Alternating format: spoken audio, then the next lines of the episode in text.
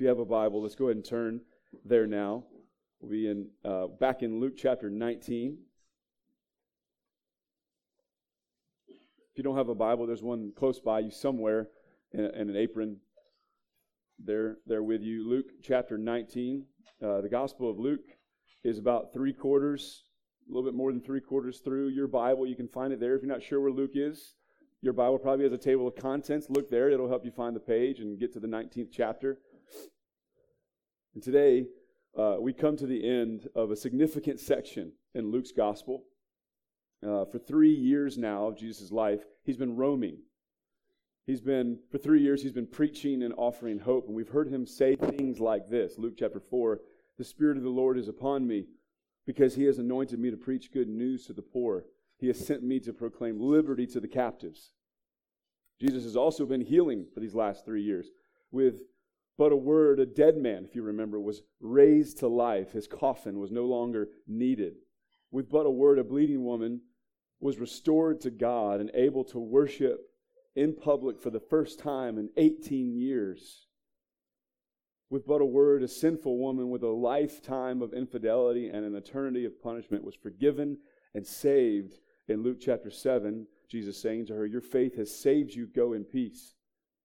This Jesus over the course of the last three years of his life and over the course of the last 15 months of our congregational life here, he has been demanding surrender, lovingly requiring an abandonment. Luke chapter 14 If any of you who does not bid farewell to all that he has, he cannot follow me. He cannot be my disciple. Jesus has made it clear that he is the Lord of all. He is the king over creation, and he is the king over human hearts. And he has come, Luke chapter 19, to seek and to save the lost. His kingdom is one of love, his kingdom is one of forgiveness. And though his disciples certainly did not understand everything that he was saying and doing over the past three years, they did know this that Jesus is the Messiah, the Son of God, and his message was clear, and that is Christ is King. Christ is King. And so today we find him at the close the very last passage of his public ministry. This is the very last time that we see Jesus not in Jerusalem. So it's a very significant passage. It closes a chapter, not just a chapter in Luke, but a, a life chapter of Jesus, of Jesus that is incredibly important. But the message we'll find is exactly the same. So Luke begins this story in 1928. And when Jesus had said these things, he went on ahead, going up to Jerusalem. And when he drew near to Bethphage and Bethany at the mount that is called Olivet, he sent two of his disciples, saying, Go into the village that is in front of you, where on entering you will find a colt tied on which no one has ever yet sat. Untie it and bring it here. If anyone asks you, Why are you untying it? you shall say this The Lord has need of it. Okay, so they're on the, the cusp, on the fringes, on the edges of Jerusalem. And isn't this an interesting little detail? Jesus asks his disciples for a colt. Why? Why would Jesus ask his disciples for a colt? For the past three years, what has been Jesus' only mode of transportation? His feet. Jesus walks everywhere he goes. Luke doesn't tell us anything other than Jesus walking from town to town, from village to village. But now Jesus wants to ride on an animal. But not just any animal, he wants to ride on a colt. Why? Why does he want a colt? Well, these two disciples, these two fellows right here, know exactly why. They know exactly why Jesus wants to ride on a colt.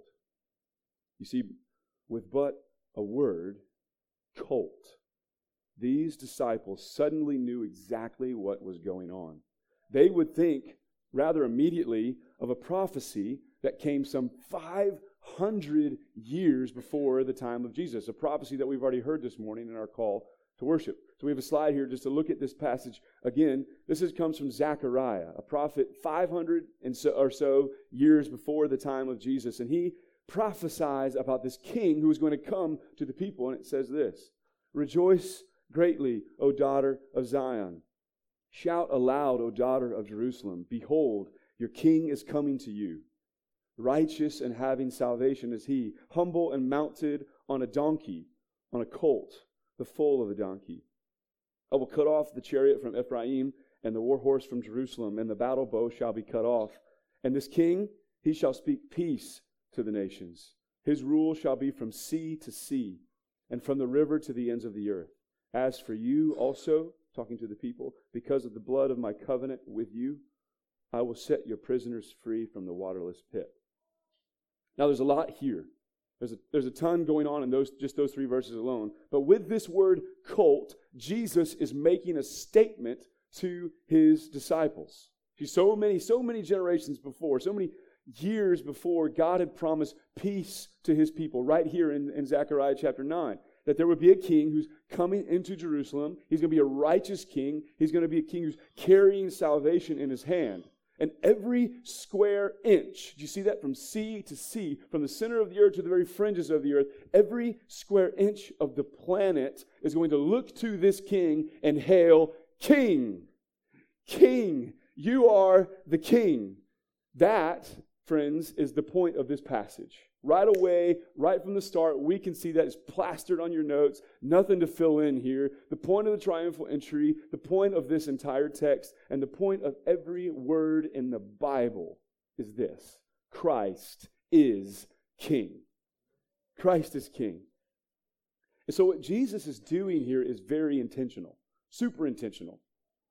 He's not just asking for a colt because his feet are tired.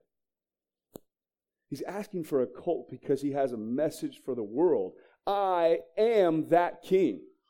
I am the one who is going to set things right. I am the one in whom you can put your hope. I am here to restore everything. And notice the mode of this king. He is humble. He is humble and he is mounted on a colt. Right? Little did these disciples know, though, that this was but a taste of what was coming. This colt. Though today they find their King Jesus mounted on a colt, it would only be a few days until we find Jesus not mounted to a colt, but mounted to a cross. But we're not quite there yet. They think they understand the humility of a king to ride on a colt, but that is just scratching the surface of the humility that we'll see in seven days of Jesus' lifetime. And so here are these two disciples. They're, they're teeming with expectation. Remember, these are, these are Jews that have grown up in tradition, grown up with longing. So when Jesus says, hey, go get a colt, their minds know exactly what he's saying and what he's asking for. And so because of that, they, they, get a little giddy, I'm, I'm assuming, and they obey Jesus with fervor. Verse 32. So those who were sent, they, they went away and they found it just as he had told them. And as they were untying the colt, its owner said to them, just as Jesus predicted, right? Why are you untying the colt? And they said, The Lord has need of it. Then they brought it to Jesus, and throwing their cloaks on the colt, they set Jesus on it. As he rode, and as he rode along, they spread their cloaks on the road. Okay, so let's stop right there. Jesus has perfectly predicted these events he once again is, is proving his lordship. And these disciples, they have nothing left to do but to set Jesus on the colt. And you got to put your mind in the, in the you got to put your brain where these guys must have been. What it must have been like to be a first century Jew and have a man that you've been following for three years finally say, This is the time. The time is now. Generation after generation after generation of Jews would have been would have died to see this take place the God appointed, God anointed king saddled on a colt, looking up at Jerusalem and saying, I am on my way. I am on my way. The tension in the air would have been like palpable. You could have felt it. It was an intensity there. And so, because of that, these disciples realize that their cloaks don't only belong on the colt as a saddle, but they belong on the ground as a coronation. The very ground that this colt is walking on is not worthy of the king that is saddled upon it.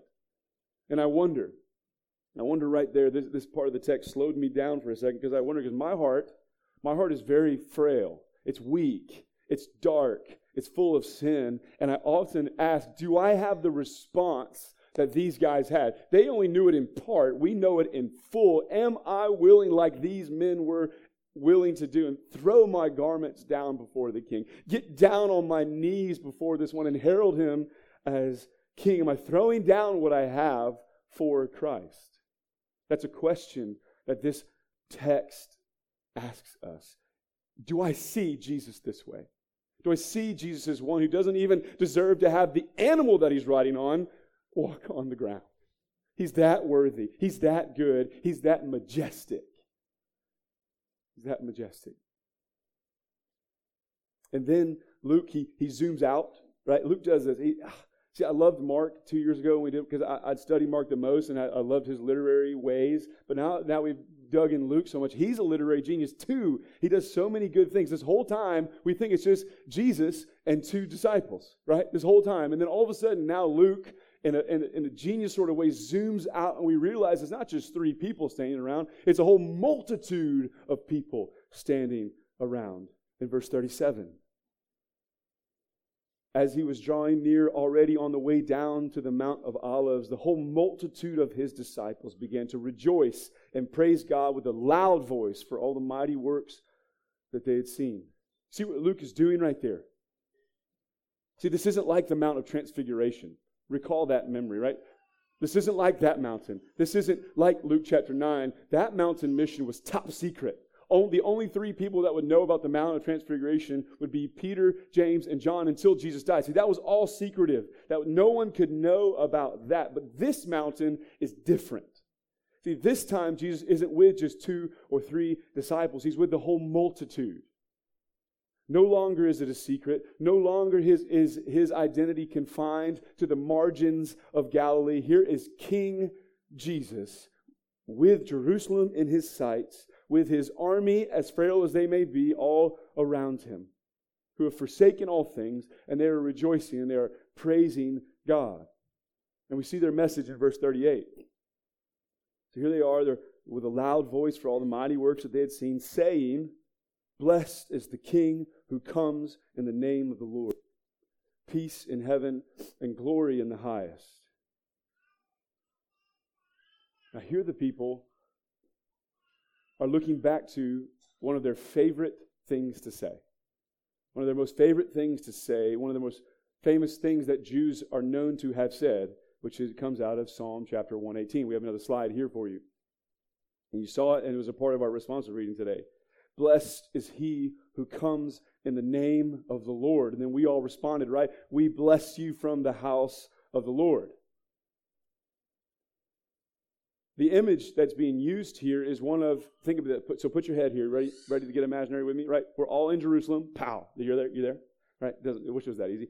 Uh, and, you know, we're inside the gates of Jerusalem. We're inside the walls of Jerusalem, and we're not looking in, we're looking out. We're looking out and out into the land. And here is this king and he's coming with his army, and he has just dominated our enemies. These people that are trying to attack us, these people that are trying to ruin us, they, they, are all dead now. They, they, we've defeated them in the name of the Lord. And we see our king leading into the gates. We say, Blessed is he. Blessed is he who comes in the name of the Lord. We bless you from the house of the Lord. And so it's this, it's this coronation ceremony. It's the, it's the civilians of Jerusalem calling out to their king and saying, Welcome back. Welcome back to us. Thank you, Lord, that the name of the Lord was with you out there, and now we celebrate it with you in here. That's the, the original context of that passage. But then things changed rapidly for the Jews because they sinned. They sinned and they sinned again. And then they sinned again. And as God directly promised them in Deuteronomy, that if you disobey me, you will find curses upon your people.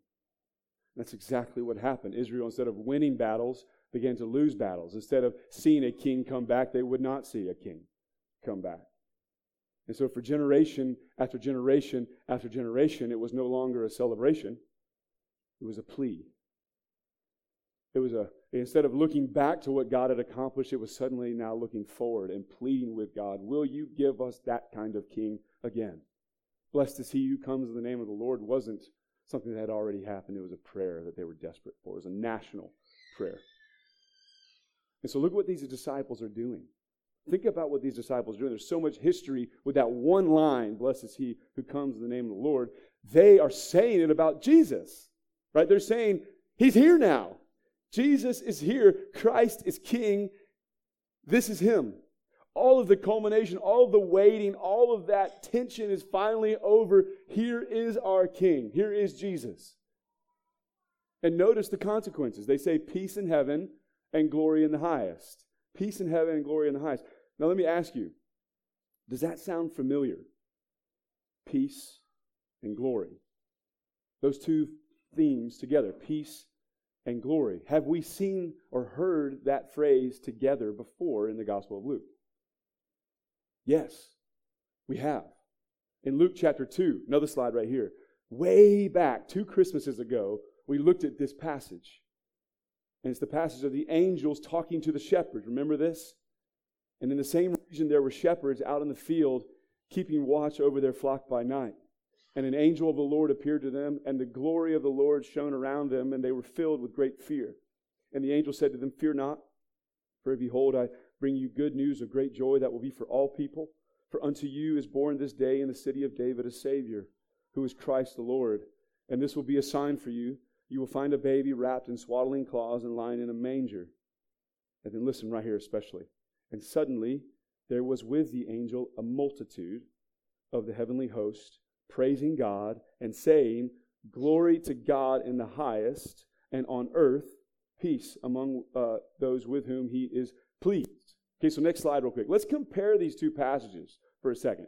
Okay, we're going to look at Luke chapter 2 and Luke chapter 19 and look at all of these similarities, right? Over here on the left side, we see there's a multitude of angels. On the right side, we see a multitude of disciples. On the left side, we see the angels praising God. On the right side, we see the disciples praising God. On the left side, we see their message is glory to God in the highest. On the right side, their message is glory in the highest. And on the left side, their message is on earth, peace. And on the right, the, the disciples are saying peace in heaven. And actually, the word order in the original language is in heaven, peace. So it's on earth, peace, in heaven, peace. So the message here is the same. It's the exact same thing. These disciples are doing what the angels were doing 30 years before their time.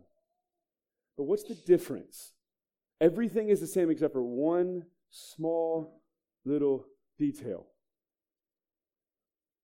In Luke chapter 2, the angels, the messengers are from heaven, right? And they're speaking down to the earth. They're declaring it down to the earth. On earth, here is your peace, right? But then in Luke chapter 19, the messengers are where? They're, they're from the earth and they're talking to the heavens.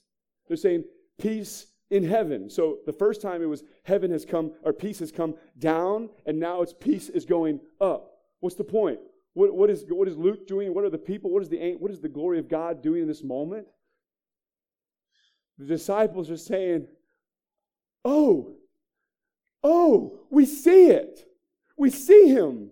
Oh, oh, the, the, the, glory that you see, the glory that you prophesied, the glory that you promised, the peace that you said was coming, we see it now. We see this peace that has come down to us, and now we project it back into worship, back up to the heavens. It is a dance between the angels and the disciples. We see him, O angels. We see him, O heavens. We see the one who has come down from his throne to live among us. Blessed is this king who came to us. And so that shows us something. That shows us something in this passage. This is the first thing in your notes. Following Jesus flows from seeing Jesus for who he is. Following Jesus, being a disciple, right? This definition of what a disciple is. Following Jesus flows from seeing Jesus for who he is. So one who sees Jesus will follow Jesus. And that's not just in Luke chapter 19 uh, and, and Luke chapter 2. That's all over the place in Luke chap- uh, in the Gospel of Luke, and in particular Luke chapter 18. Just a few short stories ago, David preached on this uh, uh, four or six weeks ago. Uh, there was this blind beggar who was desperately crying out, Jesus, son of David, have mercy on me. And right in the crowd says, Shut up, man, shut up. And he's like, No, no, no. Jesus, son of David, have mercy on me. And then we see in verse 41 of 18, Jesus asked him, What do you want me to do for you? And the man said, Lord, let me recover my sight. And Jesus said to him, Recover your sight. Your faith has made you well. And then listen. And immediately he recovered his sight and followed him, glorifying God. And all the people, when they saw it, gave praise to God. That is a parable of the Christian life. That is a parable for these people. I was once blind. I once could not see, but now I can. Now I can see. And oh, how these people, in their sight, in their spiritual sight, are preaching the gospel. You see what they're saying in these lines? they they've taken up the preaching of the gospel themselves. There is a peace that comes. This, this is five or six times mentioned all throughout the Gospel of Luke. It's one of Luke's major themes is that the coming of Jesus gives people peace. What is he talking about? What does he mean by that? Well, for those of us like you and me on the other side of the resurrection, of the cross and resurrection, we know exactly what kind of peace he's talking about. He's not talking just about a political peace, that though many of the people in their minds probably is what they're thinking of. He's not just talking about an inner peace, right, that, that helps us make hard decisions.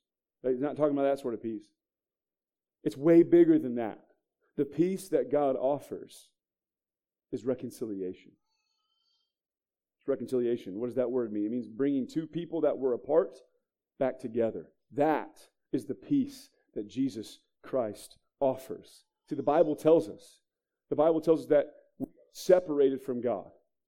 Right? We are separated from God, but, but more than just separated from Him unwillingly, we are separated from Him as rebels. We have turned away from Him. We have run away from Him. We are His enemies.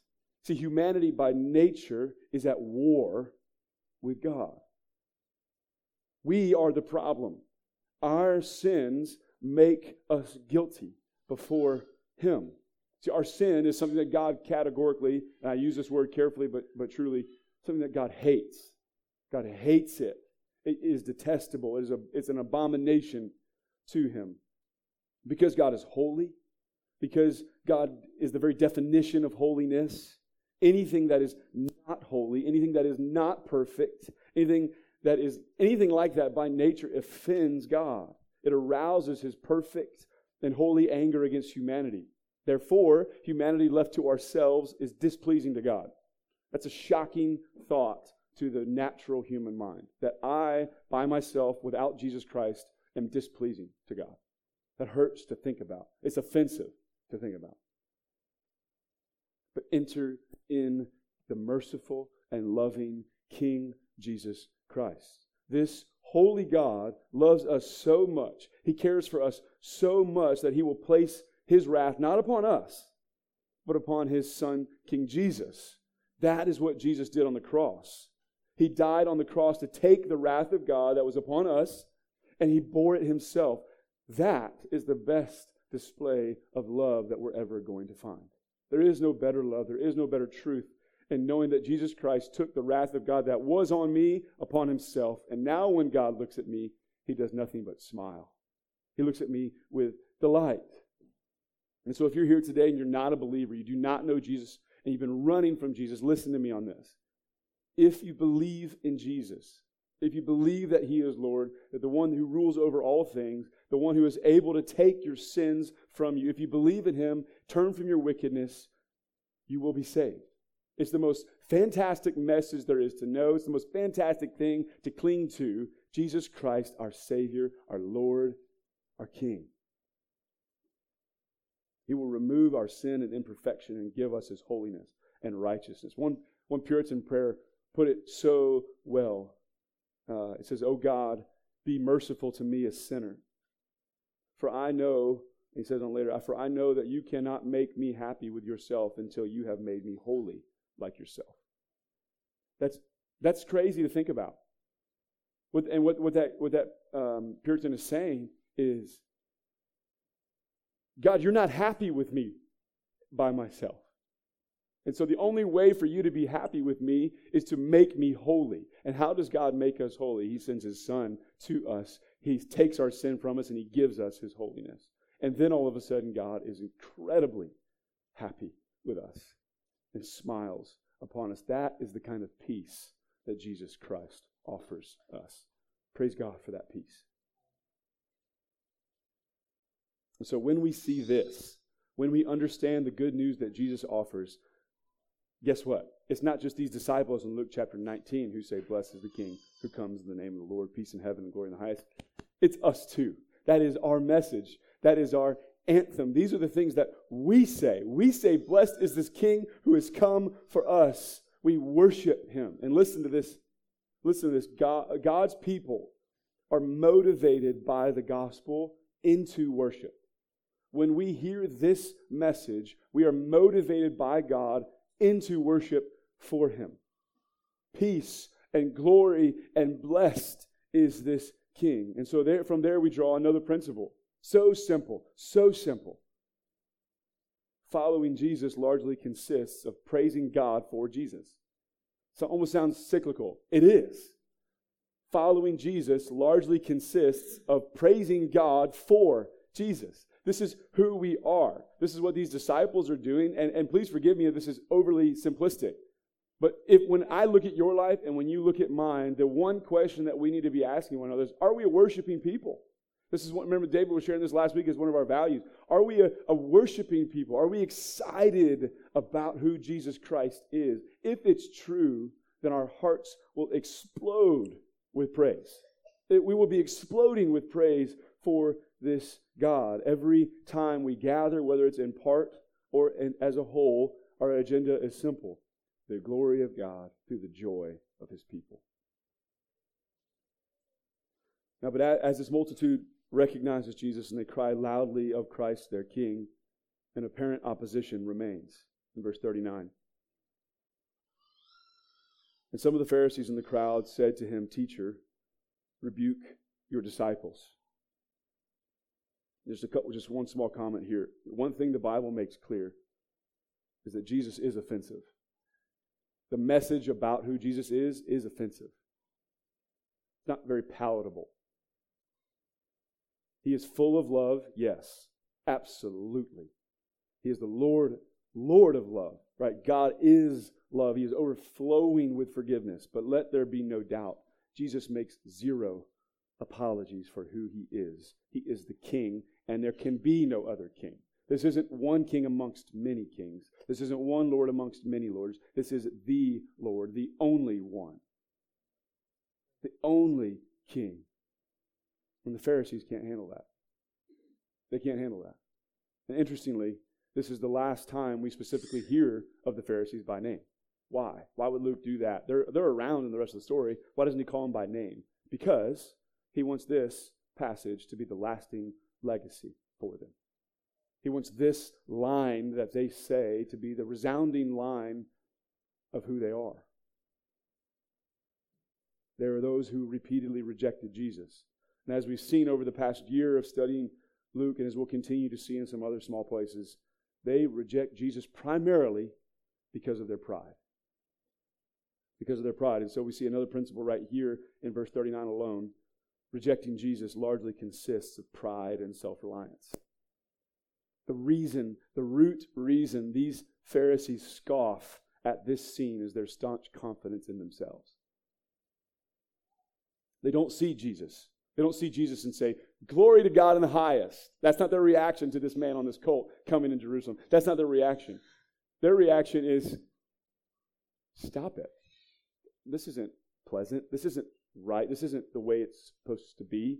They can't see him. They refuse to kneel down, they believe that it's deserving of rebuke. And so Jesus' return to that is fantastic. I love it. One of my favorite verses in Luke, and the only one of the four gospel writers who puts this in the at the end of uh, the, this uh, this story. Jesus says, and it's downright lethal, right? Verse forty. Jesus answered. So they just said, "Teacher, rebuke your disciples." And his reply, "I tell you, if these were silent, if, if these disciples were silent, the very stones would cry out. Jesus is saying, You fools! Don't you see it? Don't you see it? Even the rocks know it. Even the rocks, even these inanimate objects which have no life in them, have a better understanding of who I am than you do. That's what he's that's the assault that he just gave to these Pharisees. You see, creation itself I wish we could stay here. The creation itself knows about redemption. Creation itself longs for all things to be made right. These men who had breath in their lungs were completely blind and completely dead to the truth about who Jesus was. But the very stones on the ground had an understanding of Christ as King. That is how interwoven redemption is with creation.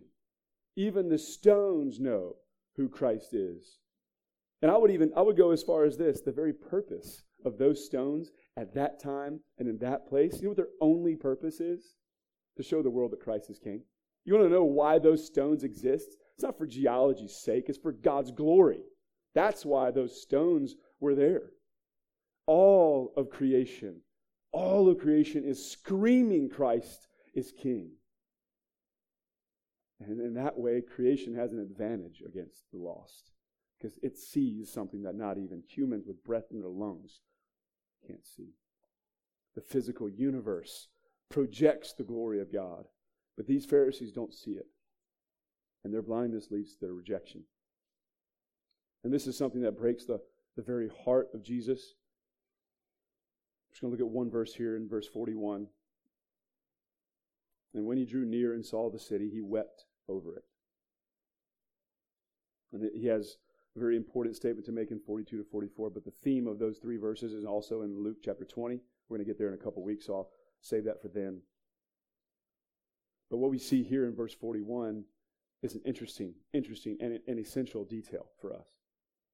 When he drew near and saw the city, he wept over it. See, the city, Jerusalem, it represents its people, it represents the people inside. He's not just talking about the physical buildings, right? He's talking about the people. And in particular, he's talking about the leaders of Jerusalem. Jesus gets close to this city, and it breaks his heart to see them so blind to him. And then he declares a judgment, like I said. But what we need to see is Jesus' heart. Here is the Son of God weeping, weeping, weeping, crying over the lostness of those who reject him. Jesus is distraught over the lost. It's a genuine sadness, and surely the church's call is the same. This is our last point. Back in the, the third point. Following Jesus is marked by a deep concern for the lost. Verse 41 alone shows us that following Jesus, imitating Christ, being like him in his nature, we're going to be people marked by a deep concern for the lost. And see, how this is a place of continual repentance for me. I don't know about you, but I come, I weave in and out of urgency for the lost and casualness for the lost. Some days it's a burning passion when you teachers are seeing you walking around in your schools and you have a, a sea of lost kids around you. Some days it's a burning passion inside of you. Other days you just want to get to 3:30. Right? Some days, some days parents we're looking at for 7:30. We don't see our kids as one who desperately need the gospel. We don't walk into coffee shops looking at lost souls there before us. We don't see them that way. We see open table in the corner by myself. I don't want to do anything and talk to anyone. Right? We don't see, we, we come in and out of this, and I'm guilty of that. And that is a place of continual repentance for me. But know this those who are made alive in Christ, who see Christ as their King, have a broken heart for those who remain dead outside of Christ. We weep with Jesus for the lost. And we plead with God, save them. Save them. Write their names down. Write their names down on a piece of paper on your journal on a three by five and plead over them. Plead over the lost. Because Jesus, he sees, seen their rejection for three years, every day in a row, and he still, at the end of his ministry, is weeping because he knows. He knows. Their blindness, their rejection, will lead to ruin. They will be eternally, not, not, not, just, not just politically ruined like Jerusalem in AD 70. Yes, he's talking about an immediate ruin in, in this passage. Yes, he is. That temple will fall in about 40 years from Jesus speaking this. But he's talking also about the people, the world, the lostness of our planet. And he weeps over the lost. And so we have a message to them We have a message to the lost, and that is Christ is King. Kneel to him. Please. Please kneel to him. And so I finish just by giving you guys an option, not, not, not a specific request, but an option for daily prayer this week. One way I thought it was best to apply this passage is based on the truths of it, let's turn it into a prayer. Speak it into our prayer lives uh, this week. So the first one, the first plea we have is uh, based on this passage earlier up is Father, help me see Jesus. That's simple as day. That's a daily prayer. We need to be praying. Help me see Jesus. If you're not a believer, that is that you are asking for him to change you. Help me see Jesus for the first time. Help me really understand him and bow to him as my Lord. If you are a believer, Father, help me see Jesus is help my unbelief. I know who Jesus is, but I often struggle with it. I often forget. I my heart wanders. And I need you as my shepherd to lead me back to green pastures of Christ's glory. Will you do that, Lord, today for me? Okay, so that's the first prayer. The second prayer is, Father, renew in me a heart of worship, or renew in my heart uh, worship. Give me a blazing passion to cry out your praises. We have to be. The math is simple. Those who see Jesus worship Jesus. It's so simple. That is what the text screams at us. These, they're, they're, the English writers are putting exclamation points in verse 37 and 38 for a reason. They are shouting this with a loud voice. They are marked by praise and worship. I know that so often my worship is irreverent and my praise is dull. Father, help me. Father, help me. How cool would it be if Tuesday was dominated by your worship? Dominated by it. Your car, your home, your table, your kid's bed, all of it. Consume us, Lord, with a blazing passion for Jesus. And third and final, Father, give me your compassion for the lost. Give me your compassion for the lost. Not all of us have the gift of evangelism. I surely don't. But all of us are called to evangelize. And that will not happen. Listen, that, that will, uh, you will not witness to the world if you don't care. If you don't care about the lost, right? So underneath the, the command to make disciples of all nations is a heart for people. Lord, give me a heart for people. Give me a compassion for people. Make me a man or a woman who weeps over the loss. Don't, and don't manufacture it. Trust Him that He'll provide it. Christ is King, and there are imp- the implications of it are endless. And praise God for His word. Let's pray.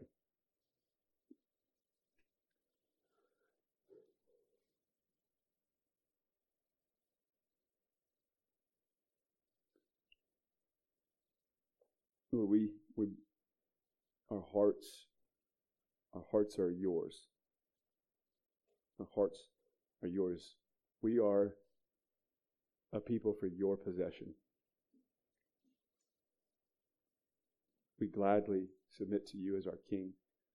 It is the best submission there is. And though our flesh still tries to war against you, we have new life. We have the new man. We have the Spirit inside of us who is groaning and, and, and crying out, Abba, Father.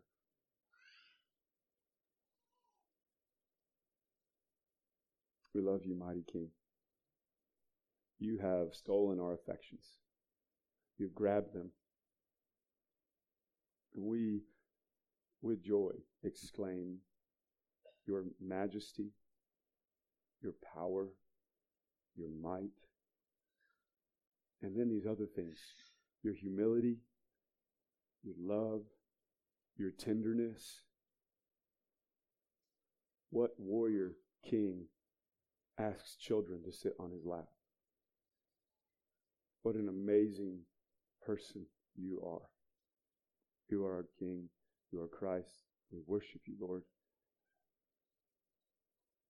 I pray that you would give us a passion for the lost, each one of us individually, and then in our missional communities, and in our church as a whole.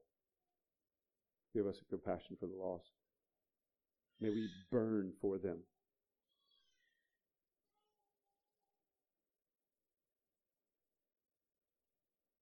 Lord, I plead with you for a heart of worship to be a marker and identifier of this church.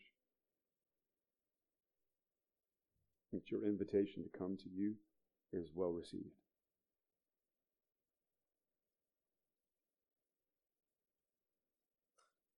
We have a blazing passion for your glory. And finally, Lord, those first, those two hinge upon the prayer for us to see you clearly. Give us a clarity of who you are. Reveal again who you are to us. And I know, and we cling to your word, because that is where you show us. That is where you tell us. That is where you give us your mind, your thoughts. You tell us who you are. You help us see through your word. And so then, Lord, I pray that there would be an ever increasing hunger for the Bible amongst your congregation here. Help us run to your word tomorrow. Help us want it. Help us want you to speak to us. We love you, Lord. In Jesus' name. Amen. Amen. Thank you for hearing and listening today. Uh, one of the things that we are so excited to do, one of the things we're so thankful to do is take communion together, which is communion is an, is an act, it's a symbol. Uh, and as our worship team comes, this is what we get to do every week, which is take the, a piece of bread and a little bit of grape juice, which seem like nothing, but what they represent is something beautiful and powerful and forever true. And that is the, the sacrifice of Jesus Christ. So if you are a believer, you're going to come to this table and you're going to see bread, which represents his body. You're going to see grape juice or, or wine that represents his blood. And as you take that bread and you dip it into the juice, hold on to it because what you hold in your hand is just a very symbol, it's a very sign of what Christ has done for us and who we are as people. It is a binding activity. Everyone who goes to this, this table, we celebrate the familyhood of who we are. We are a God's people. We are Christ's people. We are redeemed people. And so, because of that, if you are not a Christian, we ask that you abstain and do not come to this table, but wait until everyone else has come and returned to their seats. Or if you are a Christian, a believer who is at odds with another believer, we ask that you make that right immediately. And, and make reconciliation and join us at the table next time. Um, logistically, it'll work we, row by row. You'll stand up and you'll go out that way, and you'll come and take it and return into the middle. And feel free to stay standing as we worship uh, God, and we'll come back together and take it together. So hold on to it. Don't take it yet, quite yet.